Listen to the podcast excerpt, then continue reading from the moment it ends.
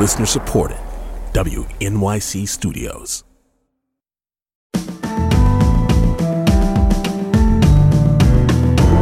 From WNYC Studios, I'm Brian Lehrer. This is my daily politics podcast. It's Monday, February 19th.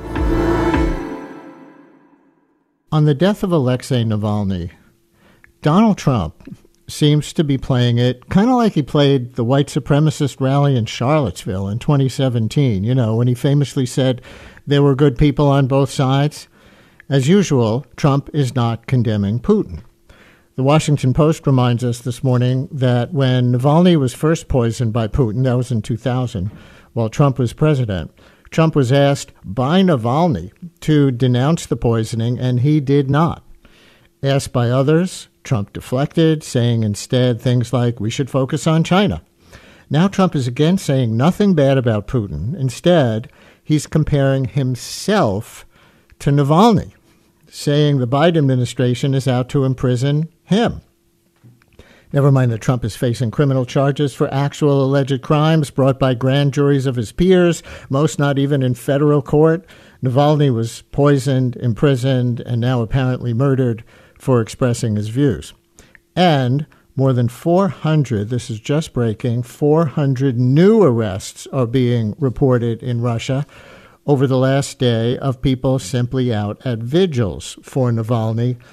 Donald Trump is not condemning those arrests.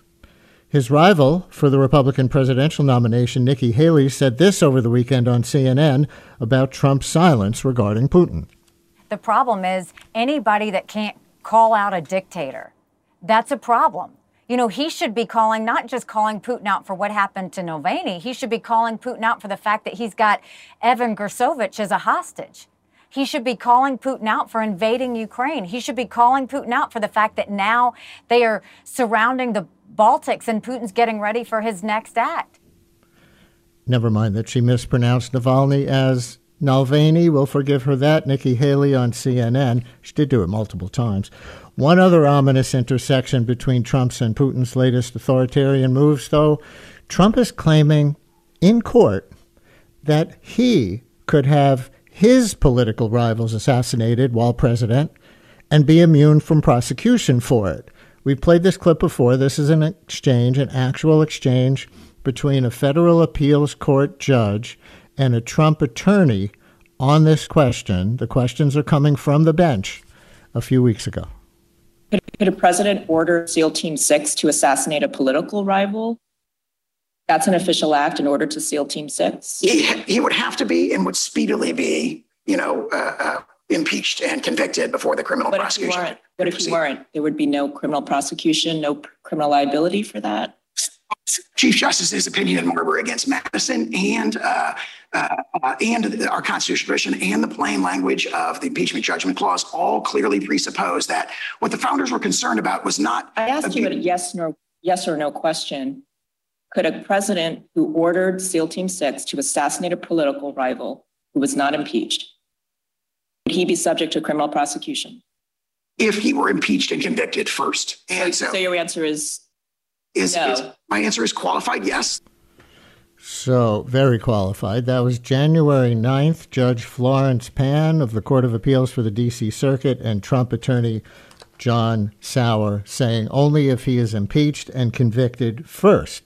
And we know for the foreseeable future, it appears there will be enough of a Trump wing in the Senate to avoid that, with a two thirds majority of the Senate needed to remove a president from office. So if Trump wins that case, which is now in front of the Supreme Court, he, like Putin, would be able to assassinate political rivals with no criminal charges, and he is explicitly asking the Supreme Court of the United States to allow him to do it. So there is not just a Russian context for the death of Alexei Navalny, but a U.S. and global one too. With me now, Idrees Kahloon, Washington Bureau Chief for The Economist. He has two relevant articles in the last week called National Conservatives Are Forging a Global Front Against Liberalism and The Growing Peril of National Conservatism, published on the day before Navalny's death became known. Idrees, thanks for coming on. Welcome back to WNYC. Great. Thank you for having me. We'll get to your big picture take on national conservatism and what ties Trump and Putin and others together right now and the peril that you see in that. But first, on the death of Navalny, do you see world leaders dividing up into pro Putin and anti Putin camps? You know, on the whole, the mood has been condemnatory of, of Navalny's death. Um, you see that in America as well, where uh, President Biden blamed Vladimir Putin for uh, Navalny's death and said that no one should be um, fooled. Uh, of course, to give the context, uh, uh, he was poisoned by Novichok, uh, nerve agent, probably at the behest of Russian agents. Um, and even in the Republican primary, you've seen Nikki Haley um, basically echo that and say that that Putin is responsible. But Donald Trump has been fairly silent. Um, he hasn't said anything condemning uh, Navalny's death. Um, and that is something that Haley is is attacking him for at the moment. But you know, we don't know uh, whether or not he will say anything. In the past, you know, if you remember back to that moment in Helsinki where he sat, he stood next to Vladimir Putin and said that he trusted his assessment over his own spy agencies. Uh, Trump has been consistently uh, hesitant to criticize Vladimir Putin, and it seems like he's choosing this moment um, as well to be circumspect. Yeah, well, what do you make of what Trump is doing, trying to say that he's a victim of his government? Like Navalny was in Russia without denouncing Putin, it's kind of good people on both sides, isn't it? Uh, it's a, it's certainly a bit of that. I mean, to look, Trump can complain about the prosecutions that he is enduring, but to uh, compare himself to a man who uh, was poisoned, uh, then uh, sentenced to the gulag for 19 years, then ultimately died there, I think is uh, is a bit beyond the pale, even even for uh, past comparisons. So, um, you know, it, this is, but this is also not a total shock to to many people, right? Given his history, given even the comments uh, last week that that he gave, where he said that not only would he um, not defend NATO allies that had not met their 2% GDP defense commitments, but that uh, he would encourage Russia if they invaded to to to go for it. Really, right. I mean that is that is beyond what any kind of normal presidential candidate, uh, Democrat or Republican, would have would have uttered. And um, this this I'm like Navalny. I mean, it's not just Trump saying it on social media. I say there I see there are other Republicans. Lee Zeldin is one. I saw reported uh, former congressman from New York, the Republican gubernatorial candidate in New York in 2022, Lee Zeldin, and other Republicans echoing that and saying Trump is like the Navalny of the United States. How far do you think that's going to get as Washington bureau chief? Um, look, I, I, think there are many, uh, um, you know, voters who are going to look that favorably on that comparison. I think it is kind of the most outrageous thing that could be said about Navalny's death. That it is, it is kind of fundamentally solipsistic, right? It's it's not it, it uh, changes the emphasis to um, not the plight of this man nor the plight of democracy in Russia, which is I think an incredibly sad uh, story, but it, it changes it back to well, look at me, look at how persecuted I am. And again, look from his perspective, I understand why you would complain about judges and prosecutors and whatnot, but to to argue that uh, that there is any kind of comparison between between these two people, I think is uh, is is plainly outrageous. There was, as you know, a major conference of Western leaders over the weekend called the Munich Security Conference.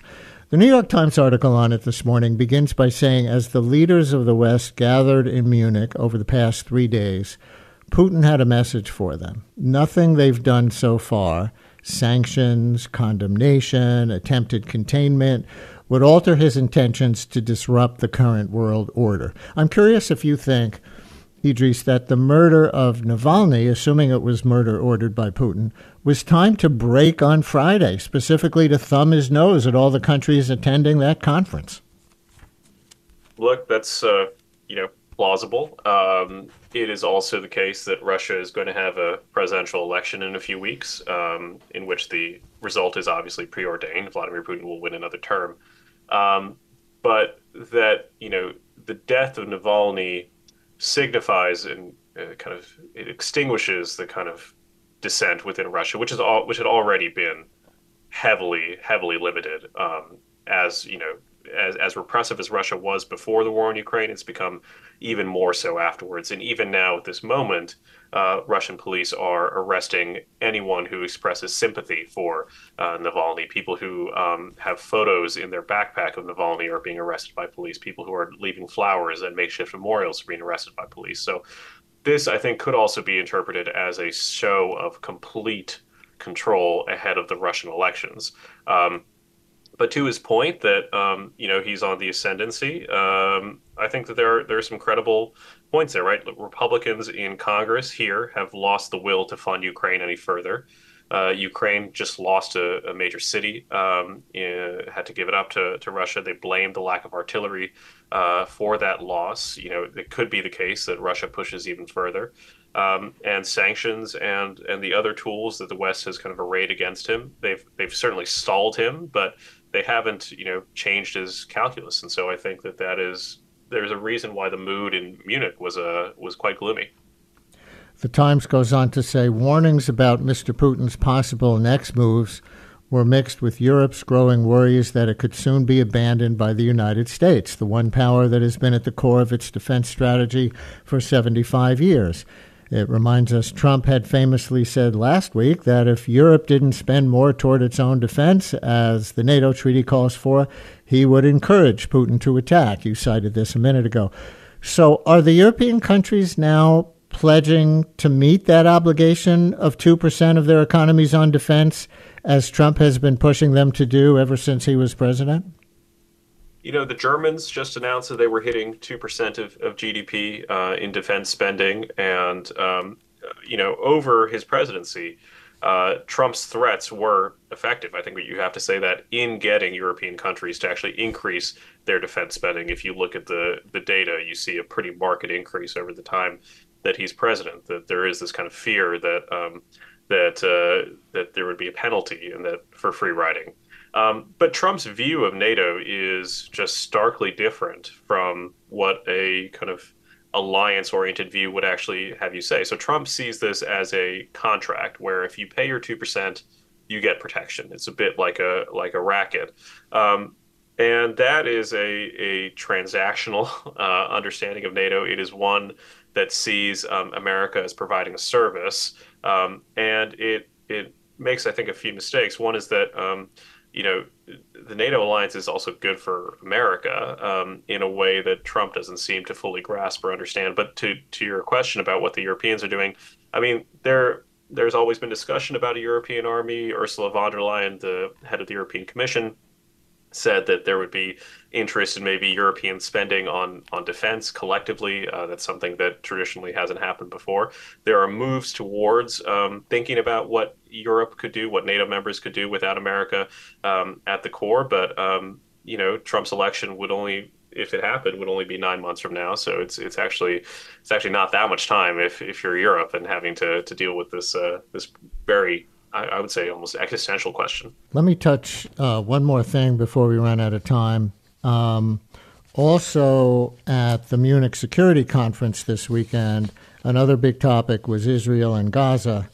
And the pr- president of Israel, Chaim Herzog, and the prime minister of the Palestinian Authority, uh, Mohammed Shtayyeh, um, were both at the conference. Herzog said the hostages are his number one concern right now. The Palestinian Prime Minister Shtayyeh said this. Our top priority now is to end the uh, aggression against our people, to end the war, and also to allow international aid to get into Gaza. But also, what is more important is a political solution, not only for Gaza, but for all of Palestine, that does material in a two-state reality, where countries do recognize Palestine as a state, and Palestine will be admitted as a member state to the United Nations. Palestinian Prime Minister Mohammed Shtayyeh to the news organization CGTN. Idrees, do you see a Western coalition of any kind pressuring both Israel directly and Hamas through Qatar and Saudi Arabia, maybe, to end this war in some way? I mean, there is already pressure um, on Israel, and particularly warning against an invasion of a ground invasion of Rafah, which is where uh, more than a million Palestinians are now have fled to and are living in, in camp cities. So you know the the leaders of Canada and Australia have said that. Uh, Emmanuel Macron, the French president, um, said that invading Rafah would be a grave violation of international law, and, and, Biden has not gone so far as that, but he has said that he has warned publicly that Israel shouldn't shouldn't invade Rafah and and uh, and avoid that, and that there needs to be a plan. America has not gone as far as other countries in saying that there ought to be a ceasefire but they are um, negotiating very strenuously with the Qataris, with the Egyptians, to get a deal in, in place that would, um, you know, hopefully resolve some of these issues. They're, they're America publicly is committed to two-state solution. The problem is that you know Hamas is not. Uh, Hamas still, at its core, says that it aims for the elimination of the Jewish state, and Netanyahu is not. Um, and that is a that is an issue. He is he is cautioned uh, against um, uh, you know, uh, recognition of Palestinian statehood. He has said that that would be a reward for October seventh if that were to happen. Um, so that is a that that is the the hurdles that, that America faces. And right now, you know, as much as Joe Biden did his best um, to kind of embrace the Israelis after the horrific attack, um, tensions between him and Netanyahu are extremely high. Um, and so that is not a, a great relationship uh, at the moment. Yeah. Well, you know, Biden, we keep hearing, and this is for you as Washington bureau chief covering the presidential campaigns. Biden is getting increasingly fed up with Netanyahu's refusal to protect civilians more while fighting Hamas. Biden might not accept the word genocide, but he does increasingly believe and articulate that what Israel is doing in Gaza is horrific. And now there are reports in this country of Arab Americans in the swing state of Michigan saying they won't vote for Biden in November because he's not different enough from Trump on Gaza. So Biden needs to be punished to make sure there's at least one party that cares about them. Also, NBC News reported this weekend on the reproductive justice movement now fracturing over the harm to thousands of pregnant women and new mothers in Gaza that the U.S. isn't doing anything about as they see it.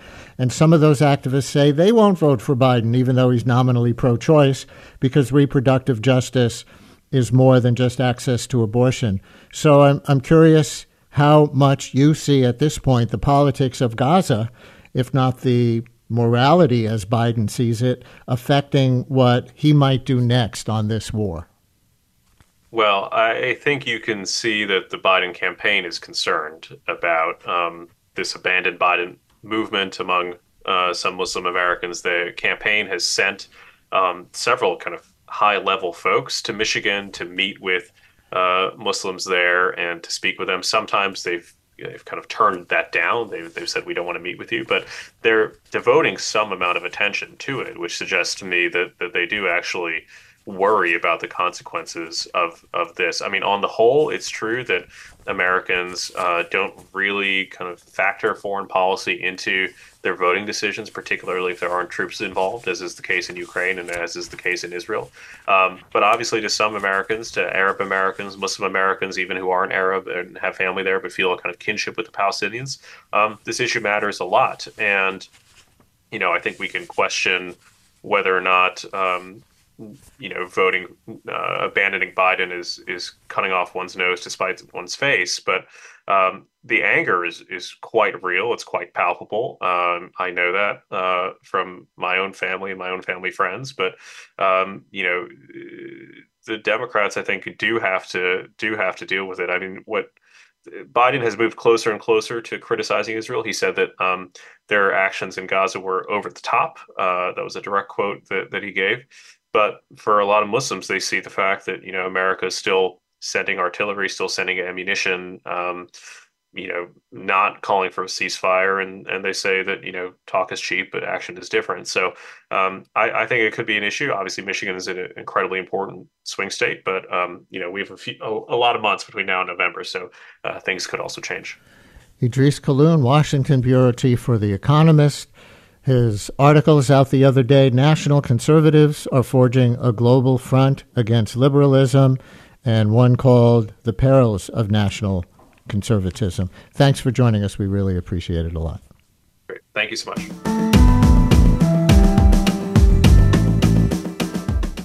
Brian Lehrer, a daily politics podcast, is an excerpt from my live daily radio show, The Brian Lehrer Show, on WNYC Radio 10 a.m. to noon Eastern Time if you want to listen live at wnyc.org. Thanks for listening today.